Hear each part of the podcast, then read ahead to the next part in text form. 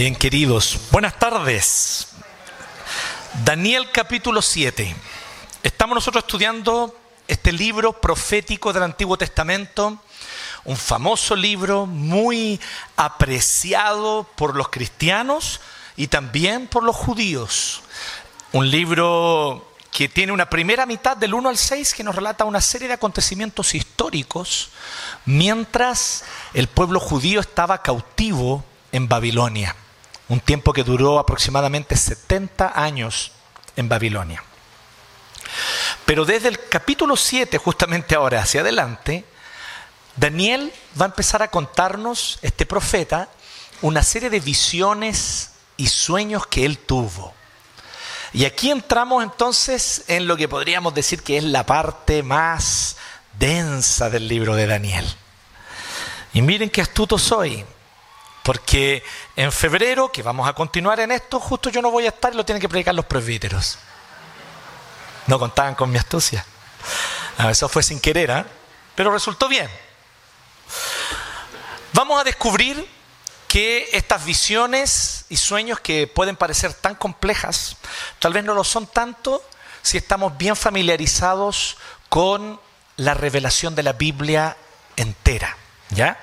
Y sé que no es el caso de todos aquí, algunos de ustedes están recién explorando la fe cristiana y son parte de nuestra comunidad, otros de ustedes hoy día nos visitan, así que para ustedes aún puede ser aún más extraño si ustedes no participan en otra iglesia cristiana, algunas de estas cosas, pero esperamos poder eh, explicarlas.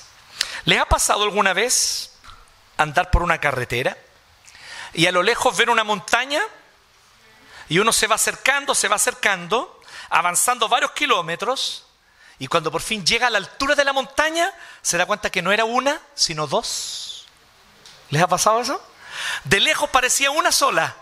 Y de repente cuando la carretera avanza y uno llega a la altura de la montaña y la puede ver, ah, no era una, eran dos. Ahí uno puede ver, era un asunto de perspectiva. Se veía como una sola, pero cuando llegamos al lado nos dimos cuenta que eran dos. Bueno, esto es justamente lo que ocurre con las visiones sobre el fin del mundo del Antiguo Testamento como el caso de Daniel. Ellos aguardan el fin. Los profetas del Antiguo Testamento profetizan porque lo ven de antemano. Se les revela que el reino de Dios viene y que entonces viene el fin. Pero para ellos, todo esto es como una gran venida. Esto es interesante porque el fin, voy a utilizar el término eh, técnico ya, pero que les va a parecer conocido, el escatón, que es la palabra griega para fin de los tiempos, escatón. El escatón, desde la perspectiva del Antiguo Testamento, es un gran acontecimiento. Viene el Mesías, limpia a su pueblo mediante su perdón y gracia, juzga y destruye los reinos de este mundo, se sienta en el trono de Israel, reúne a las personas de todas las naciones bajo su dominio como rey, destruye el mal, elimina la guerra, la muerte, la enfermedad, la opresión, el pecado, y establece su reino perfecto sobre toda la creación. Todo esto ellos lo ven como una sola cosa. Un gran evento que ocurriría en unas pocas semanas, en unos pocos meses o como máximo en unos pocos años. Bueno, esta es la clave teológica para entender toda la segunda mitad del libro de Daniel donde empezamos hoy día. Técnicamente, esto es lo que se llama voy a, me voy a disculpar aquí, algunos que nos visitan dicen, wow, vine a una clase de teología o vine a un sermón. Y un poco de las dos cosas. Esta es la clave para entender toda la segunda mitad del libro de Daniel. ¿Ya? Esto se llama literatura apocalíptica. Y es un género literario. Es un género literario surgido justamente con Daniel, aquí.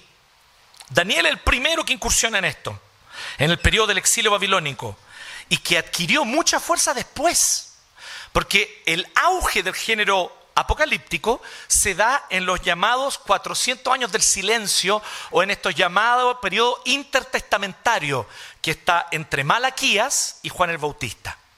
Hay 400 años donde no hay revelación. En esos 400 años, que cuando usted abre su Biblia es una hoja en blanco. ¿Se han fijado ahí? Bueno, en esa hoja en blanco hay 400 años. En ese tiempo hubo mucha literatura apocalíptica, que obviamente no fue inspirada por el Espíritu Santo, por eso no forma parte del canon bíblico, pero que es muy interesante como literatura igual, porque nos muestra cómo el pueblo judío interpretaba su sufrimiento. ¿Bien? Entonces déjenme decir brevemente qué es este género. Muy rápido. Es un tipo de literatura judaica. Es prácticamente exclusivo esto de los judíos, por lo menos en ese tiempo. Después va a terminar también muchos cristianos adquiriendo esto. Y la principal literatura apocalíptica que la conocemos hasta el día de hoy es justamente el libro del Apocalipsis, que es literatura apocalíptica cristiana. ¿Ya?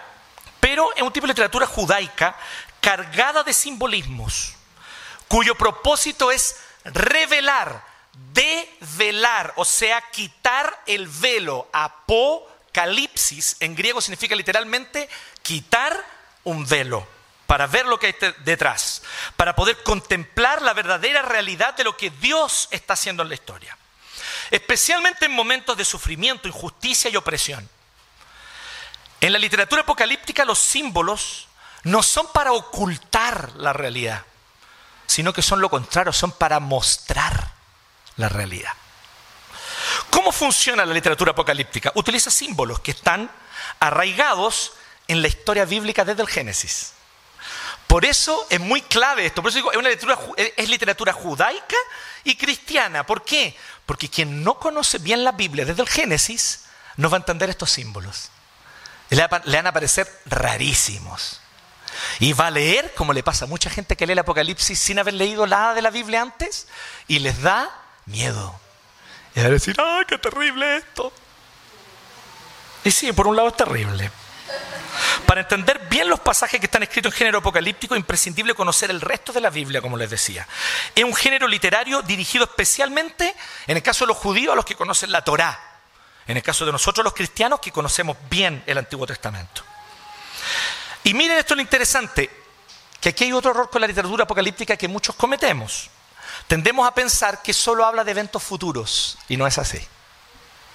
La literatura apocalíptica, sí, en algún aspecto preanuncia cosas que van a ocurrir, pero no es tanto el énfasis en eso. El mayor énfasis en la literatura apocalíptica es mostrar la realidad actual que está viviendo el profeta para que él pueda entender los acontecimientos internacionales que están ocurriendo en su momento. Lo que realmente está ocurriendo en el mundo en ese momento y que está viviendo el profeta. El objetivo de la literatura apocalíptica, por lo tanto, ¿saben cuál es? No es dar miedo, es consolar. Es consolar, animar y mantener firme la esperanza del pueblo de Dios en medio de las tribulaciones, recordando básicamente una gran verdad, porque esta es la gran verdad que la literatura apocalíptica busca mostrar. Dios está en control. Dios tiene control de la historia y está conduciendo la historia hacia su consumación final, cuando al fin el reino de Dios se establecerá en toda la creación y ya no habrá dolor, llanto ni maldad. El mensaje fundamental que quiere transmitir la literatura apocalíptica es este. Resistan, que ya viene la nueva creación. ¿Sí? Así que Daniel 7, ¡wow! Daniel 7, cuatro bestias que se levantan del mar. La visión y su significado. Voy a ir directo, ¿ya? Al grano con el significado de la visión de Daniel, ¿ok? Así que le invito a acompañarme. Aquí ustedes que tienen su Biblia van a tener una ventaja porque van a poder acompañarme ahí. Si está con su aplicación, mi recomendación ya, no es un rato muy largo, tampoco es tan corto, pero eh, póngalo en modo avión para que no le entren las notificaciones que lo van a distraer y abra su Biblia ahí en la aplicación, ¿ya? Y va a poder acompañar. Pero creo que Pancho también nos va a ayudar ahí mostrando, ¿cierto? Entonces vamos al inicio de Daniel 7, ¿cierto? Dice que Daniel tuvo un sueño. Y vamos directo al significado de este sueño. Les invito a acompañarme desde el verso 2. Todo comienza con un mar agitado por los cuatro vientos. Este es el caos. Recuerden que el caos estaba en la creación, dice Génesis 1, y el Espíritu de Dios se movía sobre la faz de las aguas inquietas. Las aguas inquietas significan caos y mar significa multitudes. Multitudes en caos y de los cuatro lados de la tierra, porque se entendía en la antigüedad que la tierra tenía cuatro lados. Por lo tanto, esto significa toda la creación, la totalidad de la creación. Así que los cuatro vientos son los cuatro lados de la tierra, la creación entera está agitada, eso está diciendo. La creación entera está en caos. Personas de todas partes del mundo están inquietas y las multitudes están en conflicto constante unas contra otras. Y este es el escenario donde surgen cuatro sistemas político-económicos. Cuatro imperios, cuatro reinos, cuatro gobiernos. Verso 4. El primer imperio, un león con rostro humano y alas de águila. Aquellos que están familiarizados con la historia, la arqueología, este es el símbolo de Babilonia. Las puertas de Babilonia tienen ese símbolo, de hecho. ¿sí? No es necesario ir hasta un museo en Europa para saberlo. ¿ah? Hoy día hay museos virtuales, usted pone en Google y puede visitar el museo, virtual. Una, un león con rostro humano y alas de águilas es el símbolo de Babilonia. Es una bestia que tiene la fuerza y voracidad del león, la agilidad y la rapacidad de un águila y la inteligencia y sagacidad de un ser humano. Esto es una mezcla impura según los parámetros de la ley hebrea del Antiguo Testamento. Pero que en algún punto, miren qué interesante, esta bestia es humillada, se le cortan las alas, ¿conoce la expresión? Ah, le cortaron la ala. ¿De aquí viene? La expresión bíblica usted no lo sabía. Cuando alguien es humillado, eso se dice, ¿no? Le cortaron las alas. Fue humillado y después de eso se volvió más humano. ¿De quién está hablando? La referencia es a Nabucodonosor. Los que nos han acompañado en el libro de Daniel saben lo que pasó con Nabucodonosor. Era un rey poderoso, artífice de la poderosa nación Babilonia, que era una nación cazadora de seres humanos, devoradora de ciudades, que se precipitaba con agilidad sobre las otras naciones para depredarla y hacer rapiña con ellas. Sin embargo, Nabucodonosor fue humillado y se volvió loco por un tiempo. Se le cortaron las alas. Pero ¿qué pasó después de la humillación de Nabucodonosor? Se volvió un rey más humano, aunque por un poco tiempo porque después murió. Hasta aquí el sueño alcanza a revelar lo que Daniel ya ha vivido. Porque este era el reinado de Belsasar, el hijo de Nabucodonosor. De aquí para adelante ahora el sueño lo empieza a mostrar para Daniel el futuro. Para nosotros el pasado. Ya les voy a explicar por qué. ¿Sí? Verso 5. Un oso deforme. El oso es más grande de un lado que del otro.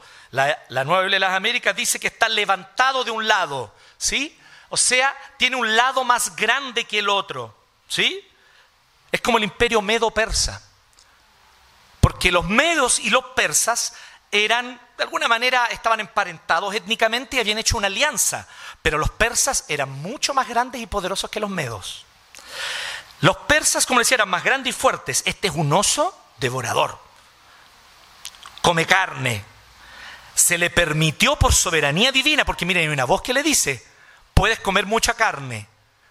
O sea, ningún imperio del mundo comete sus maldades fuera de la soberanía de Dios. Dios soberanamente lo permite. Entonces devora todo lo que encuentra a su paso. Tercera bestia, verso 6, se levanta en el caos de la historia, de nuevo, del mar caótico, se levanta un leopardo. ¿Y cómo el leopardo? Rápido, veloz, ágil, como todos los felinos. Permítame el comentario.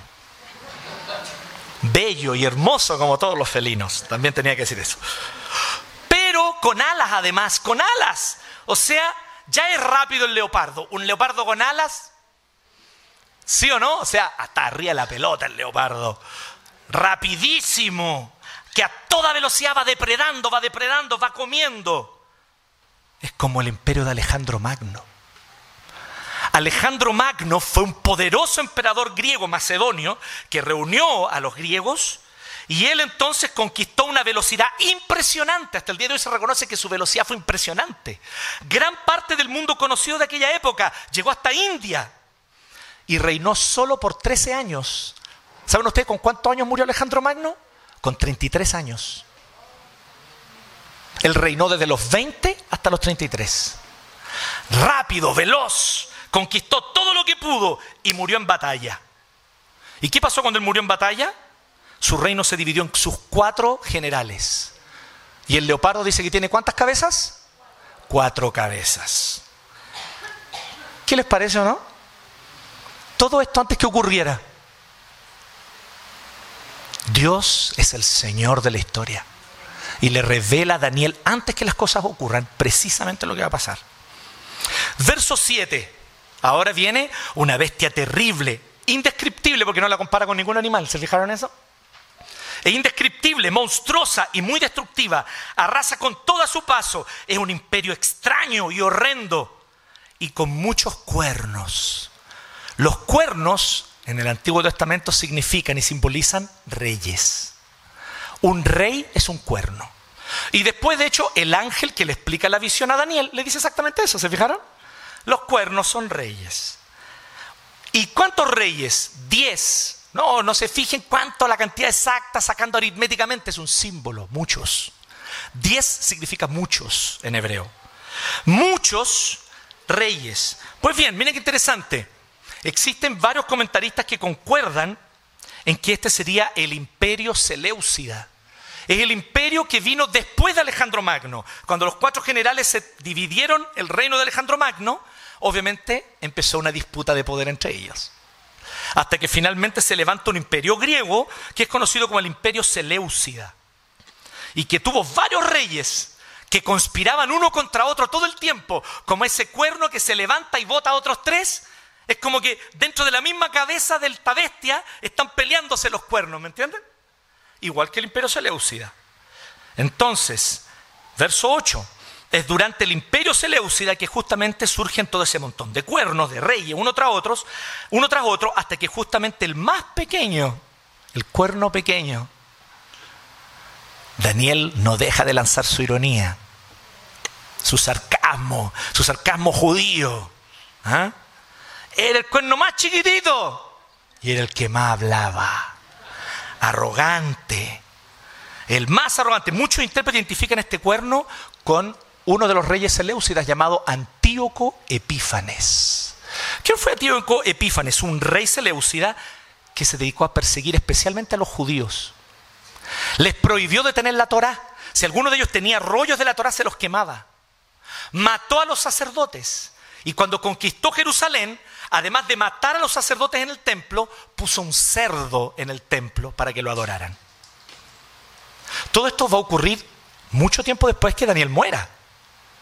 Y a Daniel ya se le permite ver que va a ocurrir una persecución terrible. De hecho, la persecución de Antíoco Epífanes fue una persecución religiosa. Es considerada una de las primeras persecuciones religiosas de la historia que se tiene registro. Y fue una persecución de un pagano contra judíos. Fue en esa época justamente, por si no sabían, que surgieron los generales macabeos, que no eran generales que le hacían caso a su señora en todo, ¿ya? Su nombre son los Maccabi, macabeos, ¿ya? Que ellos eran los que lucharon contra Antíoco Epífanes y lograron recuperar Jerusalén, pero no tenían aceite para las lámparas. Y Dios multiplicó el aceite permitiendo que las lámparas se quedaran encendidas. ¿Han escuchado esa historia? Esa es la historia de Hanukkah. Por eso los judíos celebran Hanukkah hasta el día de hoy. ¿Ya?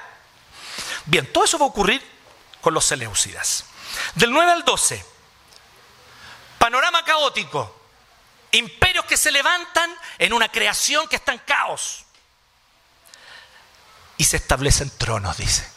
Me encanta cómo dice, mire, Piola no dice cómo. En este panorama caótico de imperios que se levantan, reyes que se destruyen unos a otros, en el cielo se establece un tribunal. Porque los tribunales judíos no son de un juez, los tribunales judíos son de varios jueces que se sientan a deliberar. Se sientan tronos de jueces, sin violencia, sin necesidad de destruir nada para establecerse, sin hacer guerra ni guerrilla ni batalla. Son tronos de jueces, varios jueces, como los tribunales judíos, como les decía. Pero entre ellos es presidido por uno. ¿Y quién preside preside una persona que le llaman el anciano de Díaz. No que su apellido sea Díaz, ya como Bruno Díaz. ¿Ah? O sea, es un anciano no por título, ¿ya? No es solamente por título que ustedes dicen así, oye, sí, yo veo, no sé, pues al Javo y no parece anciano, pero es anciano gobernante de la iglesia. Es anciano de título. ¿Sí? No, pero no se refiere de título, se refiere a que es anciano de días por los días que tiene. Pero también puede ser el anciano que gobierna los días, el anciano que gobierna los tiempos, cuya ropa es blanca de pureza y santidad, y cuya cabeza está blanca de canas que simbolizan la sabiduría, y cuyo trono es un trono que está sobre un carro, tiene ruedas el trono. Porque es un trono que se mueve, va avanzando, va conquistando, se mueve en la historia. y que juzga y por eso tiene fuego. El fuego es símbolo de juicio en toda la Biblia, de castigo del mal. Recuerden, el fuego quema y destruye la hojarasca. El fuego quema y destruye la basura, pero purifica el oro. Por eso este es el juicio de Dios. Es interesante notar nuevamente, como les decía, que el tribunal que juzga y que finalmente decreta la destrucción del horrendo imperio, fíjense que dice así, que este imperio amorfo, finalmente este tribunal lo juzga, lo destruyen, lo despedazan y lo mandan al fuego. Lo hicieron sin tener que ejercer ninguna violencia, simplemente porque tienen autoridad. Interesante, ¿o no? Es Dios Jehová el anciano de días y está con sus escogidos juzgando el mundo. ¡Wow! Ya vamos a entrar en eso más adelante. Pero esto no termina aquí. El punto culmine de la visión se da en el 13 y 14. ¿Qué ocurre aquí? Por fin aparece un hombre para reinar. Vuelvo a decir, por fin aparece un ser humano para reinar. Ya no es una bestia, ya no es un animal irracional, devorador, impuro, violento, insaciable. No, es un ser humano, es imagen y semejanza de Dios. Ahora se comienza a retomar el propósito que Dios tenía desde antes de la caída, que sobre la creación reine un verdadero ser humano, que es plenamente hombre. Y que miren qué título le da, Hijo del Hombre. Literal, Hijo de Adán es un hombre sin pecado, como lo era Adán antes de la caída. Y este hombre sin pecado por fin reina. Y por fin hay justicia. Porque este hombre reina es un hombre sin pecado, un hijo de Adán, como les decía. Y lo interesante es que dice que aparece sobre una nube. Miren de dónde sacaron la idea para Goku. Aquí ya se dieron cuenta. ¡Oh, qué original estos japoneses! ¡Qué original! Leyeron el libro de Daniel. Aparece sobre una nube. ¿Y qué es lo que nosotros tendemos a pensar? Ah, él desciende en la nube. ¿No es cierto que nosotros pensamos eso? Pero observe bien lo que dice. Dice que él está en la nube y es presentado a dónde? Al anciano de días. O sea, no dice que está bajando, está subiendo al trono del anciano de días de Jehová, que gobierna y que preside este tribunal. Por lo tanto, vuelvo a decir, no va bajando, sino que va subiendo. Es la llegada del Mesías. Daniel, ¿cómo queda? Pasmado, angustiado, porque vio lo que va a ocurrir con su pueblo antes de la llegada del Mesías. ¿Quién es este hijo del hombre? El Mesías. ¿Cómo se dice Mesías en griego? A ver, los estudiantes de teología. Cristo. ¿Les suena que neo, no? Es Jesús. Daniel ve a Jesús viniendo. Y ahí se le acaba el sueño. ¿Le ha pasado a usted que está en un sueño súper interesante y despierta? Eso le pasó a Daniel. Dios le dijo a Daniel, hasta aquí nomás te voy a dar a conocer. Hasta aquí nomás. Y él se despierta angustiado, pasmado. ¿Por qué? Porque él vio lo que va a ocurrir con sus hermanos judíos. Antíoco Epífanes va a matar a muchos judíos y los va a perseguir terriblemente. Entonces él se queda angustiado, pide a uno de los ángeles que le explique. Y lo que el ángel le explica, honestamente, no es muy diferente de lo que ya pudimos entender a través de estos símbolos. Resumiendo la visión, ¿qué es lo que acaba de ver Daniel en su sueño? ¿Vio una visión del fin del mundo? Sí, en algún sentido sí. Pero no el fin fin del mundo, él vio el inicio del fin del mundo. Él vio el inicio del escatón. Él vio que aún falta que se levanten más imperios bestiales hasta cuando venga el Mesías. Y vio también que va a haber persecución terrible contra los judíos antes de la llegada del Mesías. Pero él vio también la llegada del Mesías. Y él vio que el Mesías va a ser elevado en una nube para llegar a la diestra de Jehová.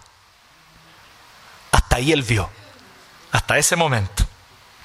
Él vio de lejos la llegada del reino de justicia. Pero desde la distancia de Daniel, vuelvo a decir, ¿qué es lo que él ve? Él no ve dos montañas como nosotros. Él vio solamente una montaña. ¿Bien? O sea, Él no ve que hay dos venidas, como nosotros sabemos hoy día. La primera venida de Cristo y viene la segunda. Él vio solo una. Bien. ¿Y cuál mensaje para nosotros? ¡Wow! Un par de cositas. Un par de cositas nomás les voy a decir. Primero, saquemos algunas lecciones de este sueño, de esta visión. Todos los sistemas políticos son bestias. Te lo vuelvo a decir, a ti que estás comprometido con esa postura política, me da lo mismo cualquiera que sea, todos los sistemas políticos son bestias. Entendamos claramente que todos los gobiernos políticos de este mundo, si no se manifiestan directamente como bestias, tienen el potencial para comportarse como bestias feroces, irracionales y violentas, sobre todo si se dejan llevar por su arrogancia y su orgullo, y esto no tiene color político. Mientras más poder tenga un gobierno, mayor es su potencial para comportarse bestialmente. Esto ha sido así desde la Torre de Babel, chiquillos que fue el primer cuerno que se levantó en la historia. La razón de esto es la caída. Los seres humanos, después de que nuestros padres pecaron por primera vez, nacemos muertos en delitos y pecados y con el corazón de continuo inclinado al mal. Así que nosotros que fuimos creados para dominar a las bestias, ahora somos dominados por las bestias. Porque ¿quién nos engañó? Una bestia, una serpiente. Y ahora nosotros nos comportamos como bestias. Esto nos lleva también a ser gobernados ahora por nuestros instintos bestiales de violencia, de lujuria, de deseo de poder, sed de sangre.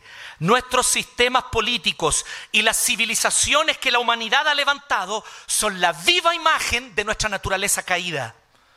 Así que no pueden evitar ser bestiales y ser violentas. Thomas Hobbes teórico del siglo XVII, había tomado esta idea bíblica y ¿saben cómo él le llama al Estado? Bueno, los que saben de historia saben, y política. El leviatán. El leviatán era un monstruo marino, ¿no? Legendario, como el kraken. Y él dice que el Estado es el leviatán. Porque él sabía que a causa de la depravación humana, a causa de la caída que nos ha afectado a todos en todas las áreas, los seres humanos que estamos caídos y depravados, si se nos da poder, lo vamos a utilizar bestialmente. Y por eso, en la historieta, Calvin y Hobbes son amigos. Ahí se la dejo para que la piense. No seamos ingenuos, hermanos. No debemos pensar ingenuamente tampoco que un régimen democrático liberal nos va a librar por completo de la bestialidad de los gobiernos humanos. Porque tampoco lo logra. Podríamos decir que un sistema democrático es lo menos malo que se nos ha ocurrido. Pero significa que sea bueno. Miren, las democracias más ejemplares del mundo, países nórdicos que a tanto a ustedes les gusta admirar, Francia, Alemania, tal vez Estados Unidos, alguno de ustedes lo admira. ocurre lo siguiente en esas democracias, y está comprobado. Los poderosos grupos económicos, los bancos y las familias con mayor poder adquisitivo controlan las leyes que se aprueban y las que no se aprueban tienen a los principales políticos comiendo de su mano, dominan las elecciones, y no estoy hablando de fraude electoral necesariamente, sino porque tienen las herramientas la tecnología para prever quién tiene más posibilidades de ganar con meses de anticipación y le financian la campaña a cambio de favores cuando esté en el poder. ¿Se está desayunando eso usted ahora? Salgan de la infancia.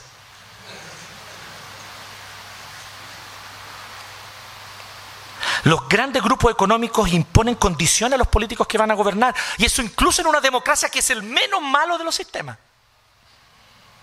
Ni hablar de cómo los grandes imperios del mundo se distribuyen geopolíticamente el mundo. Eso es un hecho. Si me permiten, tomando a Daniel, hay cuatro ciudades en el mundo donde todas las decisiones del resto del mundo se toman. Washington, Moscú, Beijing y Bruselas. En esas cuatro ciudades se decide el destino del 98% del globo. Sin preguntarnos a ninguno de nosotros. Queridos, recuerden, no existe tal cosa para ninguna coalición política, tal cosa como la superioridad moral. No existe. Ni siquiera una coalición solo de cristianos. Ay, si los cristianos gobernamos, no va a estar libre de mostrar un poder bestial. Porque también nosotros, aunque hemos creído en Cristo, estamos caídos todavía. ¿O nos olvidamos de la Inquisición? ¿De las cruzadas? El único que tiene autoridad, pureza y santidad para ejercer el reinado es Cristo. Él directamente. Y nosotros, incluso los cristianos, tenemos muchos abusos de poder por los cuales pedir perdón. Al Señor primeramente y también a los demás en la historia. Una segunda verdad que quiero decir, esta es más breve, me demoré en la primera a propósito. Dios juzga a las naciones. Dios juzga a las naciones. Dios está en su trono. Él es el anciano de días que está en su trono. Él juzga a los pueblos, a las naciones. Y Él juzga a los arrogantes. Hay una tierna y dulce canción argentina que dice, ellos tienen el poder y lo van a perder. Es una canción súper tierna. Bueno, tiene razón.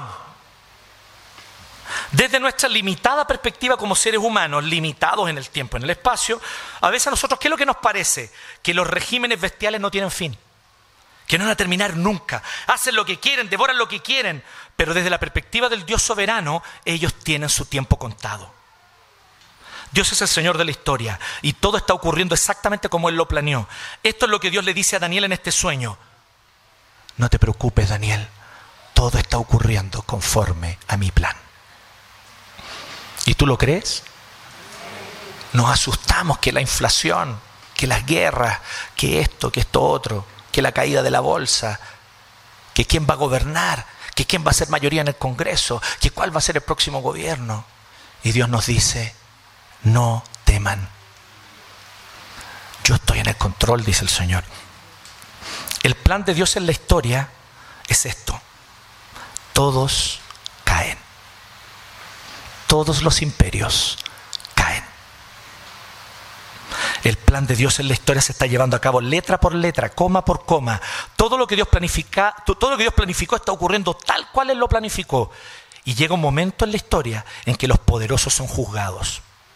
Y los que no son juzgados aquí en esta vida hay de ellos, porque significa que tendrán que ser juzgados directamente delante del Señor. Así que usted no tema, no se angustie. Que no fue juzgado aquí, lo está haciendo directamente, delante del Señor. Un tribunal mucho más implacable, duro e intransigente que cualquier tribunal que nosotros los seres humanos podríamos hacer. Así que no nos desesperemos ante el crecimiento de la injusticia. ¿Sufrimos? Sí, no estoy diciendo que eso esté mal, sufrimos. ¿Lloramos? Sí, por supuesto. ¿Nos lamentamos? Claro que sí. Pero no nos desesperemos. Sabemos en quién hemos creído. Sabemos que Dios es todopoderoso para ejecutar su plan perfecto en la historia. Y sabemos que al fin toda esta historia, al final de toda esta historia, solo Dios reinará mediante Cristo y habrá una nueva creación. Al fin llena de justicia y paz. Una tercera lección para nosotros. La humildad no es opcional. La humildad no es opcional. Aprendamos la humildad. Ser humilde no es opcional, es imprescindible para cualquiera de ustedes que quiera prevalecer. ¿Cuál fue el problema de estas bestias? ¿Cuál fue el problema del, cuerno pequeño? ¿Cuál fue el problema de Nabucodonosor, de Belsasar? La arrogancia. La gran característica común de los que son juzgados y destruidos por Dios es la arrogancia. Eso nos muestra Daniel. Le advirtió a Belsasar el Señor, pesado ha sido en balanza y ha sido hallado falto. Y esa noche mataron a Belsasar. La lección de la humildad, chiquillos, no es solo para políticos, no es solo para empresarios, para banqueros, para grandes hombres de poder. La lección de la humildad es transversal para todo ser humano para ti también. Existe el orgullo y la arrogancia del pobre. Claro que existe. Y debe arrepentirse de eso. Existe el orgullo y la arrogancia del que está bajo presión. Existe el orgullo y la arrogancia de las minorías discriminadas. Mira, no importa dónde tú estés, si eres arrogante, si eres orgulloso, si te afirmas de ti mismo y de tus supuestos méritos, caerás y el Señor hará pesar su mano sobre ti porque esta es una ley de la vida. Jehová al arrogante y al altivo lo mira de lejos, pero el que se humilla será exaltado. No te bases en tus méritos. No te bases en que yo soy superior moralmente. En que mi doctrina es más correcta que la del otro. Que mi teología es mejor. Que yo soy más espiritual porque oro más. Doy más bien a los pobres, soy más comprometido con la justicia social. Mira, da lo mismo cuál es tu razón de orgullo. Si hay orgullo en tu corazón, mi hermano, mi hermana, hoy yo te exhorto, arrepiéntete antes que sea tarde. El Señor le dio un plazo a Nabucodonosor y Nabucodonosor no le hizo caso al plazo y se volvió loco. Que no te vaya a pasar a ti.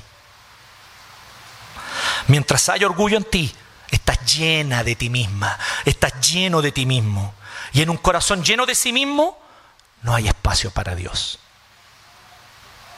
Humíllate hoy bajo la poderosa mano de Dios. Humíllate tú voluntariamente hoy. Acércate a Dios y Él se acercará a ti, dice Santiago 4.8. Porque el que se humilla será exaltado, pero el que se exalta a sí mismo será humillado. El que pierda su vida por causa de Cristo, ese la hallará. Más rica, más significativa, más plena. Vuélvete hoy a Dios en humildad. Y un cuarto y último mensaje que vemos para nosotros aquí en esta visión. No perdamos la fe y la esperanza. El llamado a mantener la fe y la esperanza es para todos aquellos de ustedes que creen en el Señor. El Hijo del Hombre vendrá con poder, vendrá para reinar con justicia. Y Daniel, desde el Antiguo Testamento, solo alcanza a ver una venida, pero nosotros sabemos que son dos. Somos privilegiados. Miren, ¿qué les parece interesante, no? Sabemos más del plan de Dios que Daniel. Eso es así. Jesús mismo lo dijo, que el menor en el reino de los cielos es mayor que los profetas del Antiguo Testamento.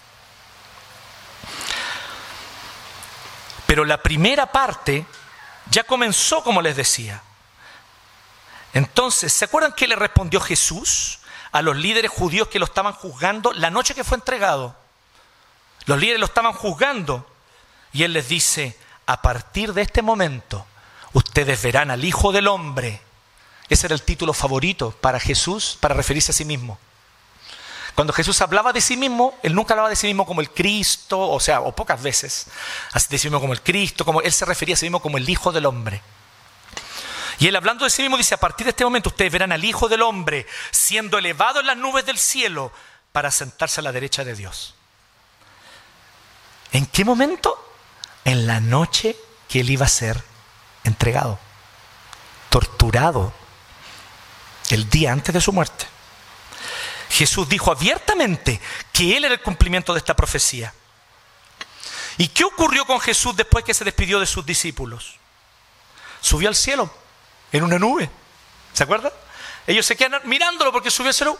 El Hijo del Hombre de Daniel 7 se está cumpliendo literalmente delante de los ojos de ellos. Hoy Jesús el Cristo, Dios verdadero, hombre verdadero, hijo de Adán, está sentado a la derecha de Dios, aguardando el momento en el que vendrá su segunda venida de forma definitiva. Y ahí por fin Él va a consumar, va a concluir, va a cerrar lo que comenzó en su primera venida. Jesús ciertamente volverá en gloria y majestad. Todo ojo le verá. Los reinos de este mundo se acabarán y solo Él reinará sobre toda la creación que será hecha de nuevo. Los muertos en Cristo resucitarán para estar con Él eternamente. Y si estamos muertos, perdón, y si no estamos muertos, disculpen, recibiremos nuevos cuerpos para habitar con Él para siempre. Cuerpos que no se enferman ni mueren, para habitar por siempre en la nueva creación. Esto significa cuando decimos en el credo, creo en la resurrección de la carne y en la vida eterna. Ese día viene pronto, hermanos. Tal vez más pronto de lo que imaginamos. Así que no demores más y vuélvete al Señor hoy. Vuélvete a Cristo hoy, porque mañana puede ser demasiado tarde. Permítame concluir con esto. Ya hablamos de cuál era la expectativa que los judíos tenían de la venida del Mesías, ¿cierto? Ellos pensaban en el fin, en el escatón, como una venida. ¿Por qué? Porque ellos veían la montaña de lejos y veían solo una, no sabían que eran dos. Pues bien, ¿Qué ocurrió cuando al fin llegó el tiempo? El Mesías apareció en el pueblo judío y empezó a cumplirse las profecías, empezaron a cumplirse. Bueno, comenzó a ocurrir todo muy rápidamente. Y parecía que se iba a cumplir de inmediato todo. El Mesías nació, comenzó a limpiar y a reunir a todos los judíos que verdaderamente creían en él, hizo retroceder las enfermedades, sanaba enfermos, hizo retroceder las huestes demoníacas, humillándolos y expulsando demonios, venció a la muerte, resucitando muertos, mostró su poder, dominando el viento, el mar, mostró que es Señor sobre la creación. Pero aquí donde está el problema, que lo empiezan a ver demasiado humilde. Y los mismos que creían en él se empezaron a asustar. Se empezaron a poner impacientes porque lo veían al Mesías que a pesar de su gran poder era misericordioso, era paciente, mostraba gracia. Ellos esperaban que el Mesías organizara una revuelta contra el imperio romano y él no hizo nada de eso. En lugar de eso mostró perdón. Entonces muchos no lograron entender nada, quedaron profundamente confundidos, consternados. Hasta Juan el Bautista manda a preguntarle, ¿eres tú el que habría de venir o tenemos que esperar a otro? Hasta Juan el Bautista duda. Para más remate, cuando parecía que el Mesías estaba a punto de tomar el poder, entra en Jerusalén sentado en un burrito, todos le reciben con palmas y dicen, Osana, bendito el que viene en el nombre del Señor. Esa misma semana él muere y muere a manos del imperio. Murió como un cordero, murió en silencio, murió sin defenderse. ¿Por qué el Mesías no vino de una vez y tomó el poder de una vez? Este hombre tenía poder para mandar al viento que parara. Le podía decir a las tormentas que se detuviera. Podía resucitar muertos. Él tenía el poder para derrotar al imperio romano fácilmente. ¿Por qué no lo hizo? Porque para hacer una nueva creación, Él tenía que resolver el mal desde la raíz. ¿Y sabes tú cuál es la raíz del mal? ¿Dónde está la raíz del mal? No están los poderosos, no están los reyes, no están los gobiernos, no están los grandes poderes económicos y políticos, está en tu corazón. Y está en mi corazón. La raíz del mal está en el corazón de cada uno de nosotros que nos hemos desviado de Dios en nuestra arrogancia. Nos hemos creído autónomos, nos hemos autodeclarado independientes de Dios. Hemos dicho no necesito al Creador, que es una absurda mentira. Y esta es la raíz de nuestros males, esta es la raíz de los males del mundo, que hemos pecado. Y por cuanto todos pecaron y están destituidos de la gloria de Dios. Así que necesitamos urgentemente reconciliarnos con Dios. Tú necesitas urgentemente reconciliarte con Dios. Y por eso el Mesías murió. Porque Él es el Cordero, el sacrificio, que muere la muerte que nosotros merecemos para reconciliarnos con Dios. Dios tomó la iniciativa y se reconcilió él mismo con nosotros al morir en la cruz. Mire qué interesante. Nosotros lo ofendimos a Él y Él tomó la iniciativa de reconciliarse. ¿Cómo está tu orgullo? Hay que ella se acerque a pedirme perdón. Él se tiene que acercar a pedirme perdón. En cambio, Dios, Él tomó la iniciativa, siendo a Él a quien lo ofendimos. Y envió a su hijo voluntariamente.